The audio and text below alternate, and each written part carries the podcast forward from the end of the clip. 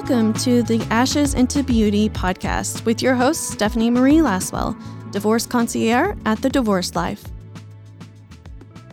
Hello, listeners. Thank you for tuning in today. I am going to talk to you today about the mediation process and kind of give you a little bit of tips and understanding um, about what mediation is and kind of how you can prepare yourself for it. I find a lot of times with divorce, people don't know what to expect. And they're asking questions on how long is this going to take and what happens when I go to mediation and when will these feelings stop? And there's a lot of unknowns that come with divorce. And so I feel like when I can help educate people on kind of what to expect, it takes a little bit of the emotional aspect of just the unknown of divorce out. And when we know what to expect a little bit, then we can better prepare ourselves for what's about to come. And with anything in divorce, it's a very highly emotional time in our life. And we want to approach it with as much emotional intelligence and putting our thinking cap on as possible as we're going through some of these big decisions in the divorce process. And so coming at it prepared as much as possible will help us not only get through the process more quickly and probably with a lot less money involved. Um, and so we're just going to dive in to what does mediation look like. Um, people are actually starting to move more towards going through the mediation process, and courts are actually asking people to go through mediation even a couple of times. If you can't come to an agreement with a first round of mediation, it's not uncommon for the court to send you back to mediation a second time or a third time. So it is becoming more and more common practice to have individuals, couples settle on the terms of their divorce outside of the courtroom. One, the courtroom costs more it costs the taxpayers more when we go through the court process. And the court really believes that as a couple, you know what is best for your situation. You know, you've been together how long, you know your kids, you know your financial situations, you know what employment looks like, and they want to empower you to make those decisions outside of the courtroom. And there's a chance that you'll probably be a little bit more at peace with the outcome if you can get it done outside of the courtroom than leaving it up to the courts to decide for you. So let's just talk about a mediator real quick. Um, a mediator goes through a state certification process. A mediator is a neutral party that is present in the conversation to facilitate and make sure that there is a fair process in that negotiation aspect because that's what mediation is is you're there to negotiate the details of undoing your marriage. Um, a lot of times i tell my clients to look at a divorce as a business transaction and that's how kind of how i help them have a mindset going into the divorce of this is no longer my person. This is somebody that I'm doing a business transaction with. And it kind of helps them take out that emotional aspect and looking at their spouse as a partner. And it takes a little bit of the shock out of it when you can look at that person now as a business partner when they start to do things that you've you wouldn't expect them to do because I will give you that um, expectation up front. Going through the divorce process, you are probably going to see a different side of your spouse than you've ever seen before. And so just kind of expect that that might happen. Not only that, but you yourself might act in ways that you've never seen yourself act before.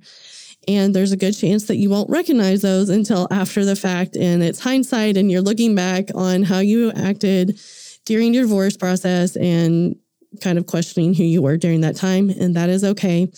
Um, give yourself some grace.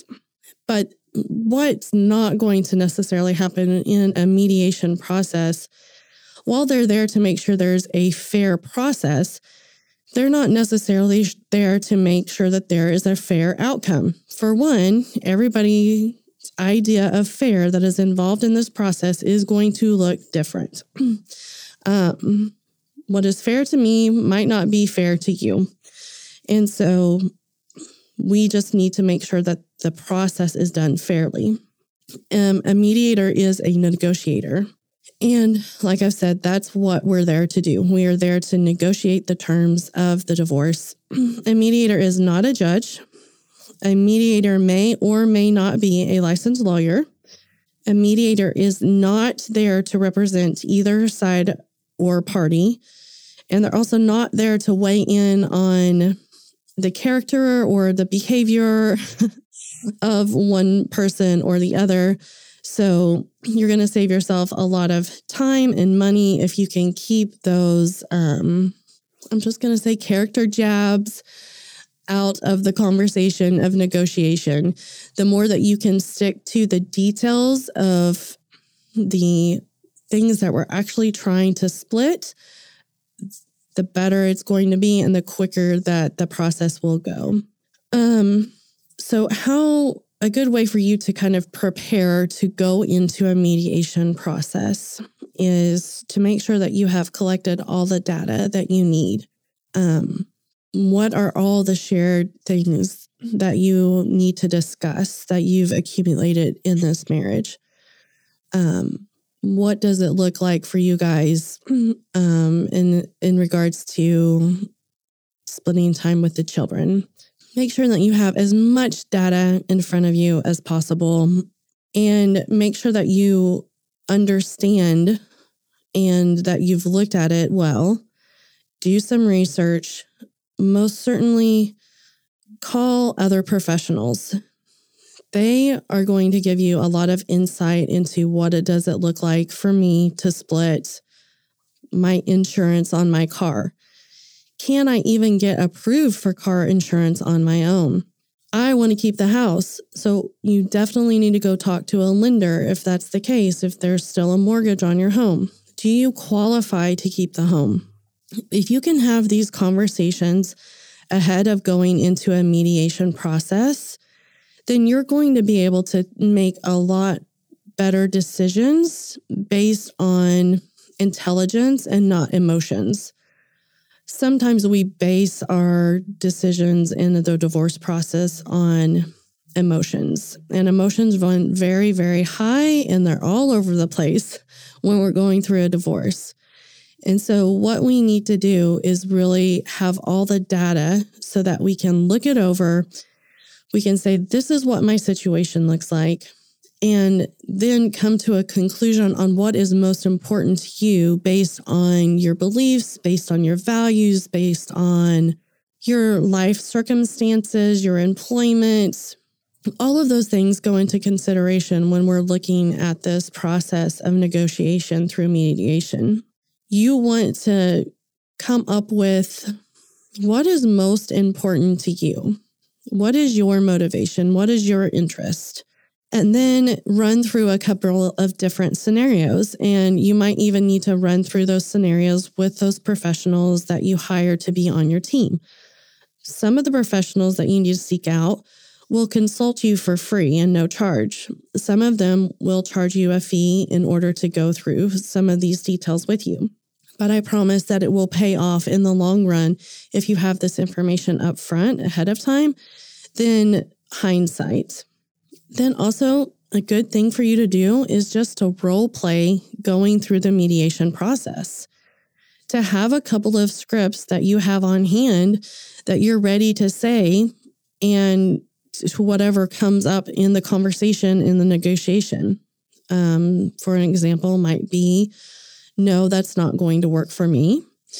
Um, yes, I accept that, but I would like for X, Y, and Z to be changed. Role playing will help kind of take some of those nerves out, and having some of those scripts ready and available will kind of give you language that you can feel confident saying. Not only that, but it's okay for you to tell the mediator that you need time to think about it. I recommend taking some paper so that you can write things down and jot down notes. Um, taking um, a little fidget toy, you know, if that would help you in your nerves, anything that's going to help you stay calm and in your thinking cap mode rather than your emotions taking over. Do those things, prepare in those ways so that you can go in and stay leading with intelligence over emotions. You're also going to want to work on your confidence. And with confidence, I mean confidence going into it as I am in control of my divorce. And I understand that there might be some fear there going into the room because maybe you feel like there's a, a power um, play going on with your spouse that has played out in the marriage. And maybe you felt like you were the weaker partner in that relationship this is a time to really work on your confidence and going in and saying, This is what I'm seeking, and I understand why. Understanding why you're seeking what you are and making sure that it aligns with your values is very important. But also that you have gone through this process, you've looked at the numbers, you've looked at the data, you've played out scenarios so that you you can go in confidently saying i know that i can make this work. I've looked at the risk i've assessed the risk and i am willing to take on these risks that right there is confident will give you confidence to go into the mediation process ready to ask for what you want and what your interests are. Confidence doesn't necessarily mean that you're going to get what you want. You're going to have to have some negotiables as well and understand why that is a negotiable or why that is not negotiable for you. Understanding that why. And then also understanding if you don't come to an agreement in that mediation process, what is it going to cost you? What are the costs that come with coming to um, a place of non agreement and quite possibly the next step would be going to the courtroom. Do you have the funds to hire a lawyer to represent you in the courtroom? Do you have the funds to pay for the extra court fees that will be coming up with that?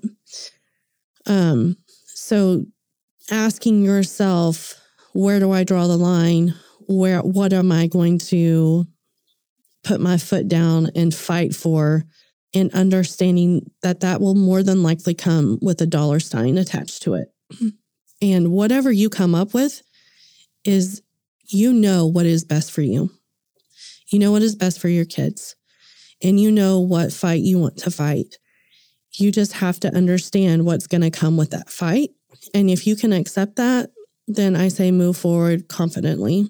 Um, also, having boundaries in the mediation room, um, boundaries with yourself, boundaries with the mediator, with your spouse, just kind of going ahead and kind of thinking through scenarios where you feel like, I know my spouse might do X, Y, and Z, and being prepared for that because some sometimes not everybody goes into mediation and wanting an amicable outcome, right? Sometimes you're going to have somebody in there that's going to know how to push your buttons. And so, working on those boundaries, working on that confidence, working on that emotional intelligence is all going to help you go in prepared and come across as a strong person that is sitting in the seat because you are there with a proposal. You are there to negotiate an outcome, and that is your main focus for that time in that space. And then when you're kind of thinking about what you want to negotiate, not only consider your own interests, but also consider what you think the other person's interest might be. What are they coming to the table? Why are they motivated with the things that they are? Um, chances are that we you're sitting across the table from somebody that has other motivations than you do.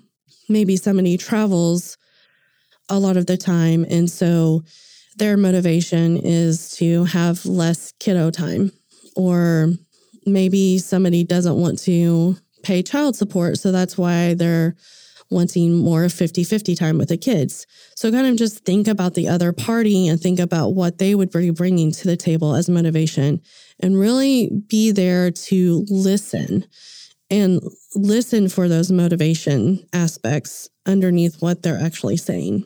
Because sometimes it doesn't come out clear.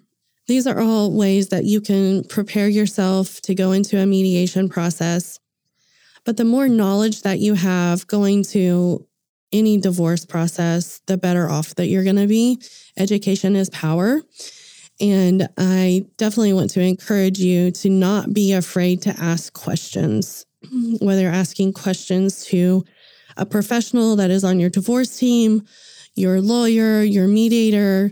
If you don't understand what's going on, if you don't understand the process, if you don't understand what the law says about what your rights are, ask questions until you do get really, really good with being curious and seeking to understand what the process is about and what your rights are. And that will empower you to take control over your divorce. This is your divorce. It's not your mom's divorce. It's not your lawyer's divorce. It's not the mediator's divorce. You have to live with the outcome of the divorce. And so you are the best decision. You are the best person to make the decisions surrounding the outcomes of your divorce. And how you show up in your divorce will leave a legacy. And we, I just want you to be so proud of how you handle your divorce that you look back on it in five or 10 years and that you can say that you are proud of how you handled it and that your kiddos are going to look back and say, Mom handled that divorce so well. And I really believe that educating yourself will just put you a notch up so that you understand the process and understanding what to expect. There have been so many times that I've had clients come to me and they're just shocked about how the other person has responded or their lack of response. Or they thought they had come to an agreement in mediation and then the other person flipped a switch and decided they were going to like basically throw the whole thing out. So, time is of the essence when it comes to these divorce steps and proceedings. Um, some things are not in our control, and sometimes we have a timeline that we are handed to us and we just have to work within it. But I definitely would encourage you all to take a mindset of looking at it as a business transaction, educate yourself on the process, hire a divorce team and know who is going to be on your team and ask all the questions that you need to ask until that you feel comfortable and confident in how you're moving forward through your divorce process. And if you need help going through any of this, preparing for mediation, I am always here to help you. I help clients get ready to go and have conversations in mediation or to talk with lawyers and hire lawyers so that they have as much of the emotional stuff worked out before they go and hire a lawyer and spend time, you know, vomiting the emotions in a lawyer's room or gathering all the information that they'll need in order to take to a mediator so that they can have everything worked out as much as possible ahead of time and just making sure that we're talking to the right professionals so that we have a clear picture of what it actually looks like. Um, I'm always here to help. I offer a complimentary call as our first call, and I can kind of hear your story, hear where you're at, and then let you know if I'm able to help you or if I feel like I wouldn't be able to help you. I would definitely let you know that. And um, we can get your divorce journey started. Thanks for tuning in, y'all. Until next time, radiate love. For more information on services or divorce resources provided by The Divorce Life, you can follow me on Facebook or Instagram or find us at www.thedivorcelife.com. Thank you for tuning in and listening, and a big thanks to my producer, Jazz, at the Possibilities Podcast Center.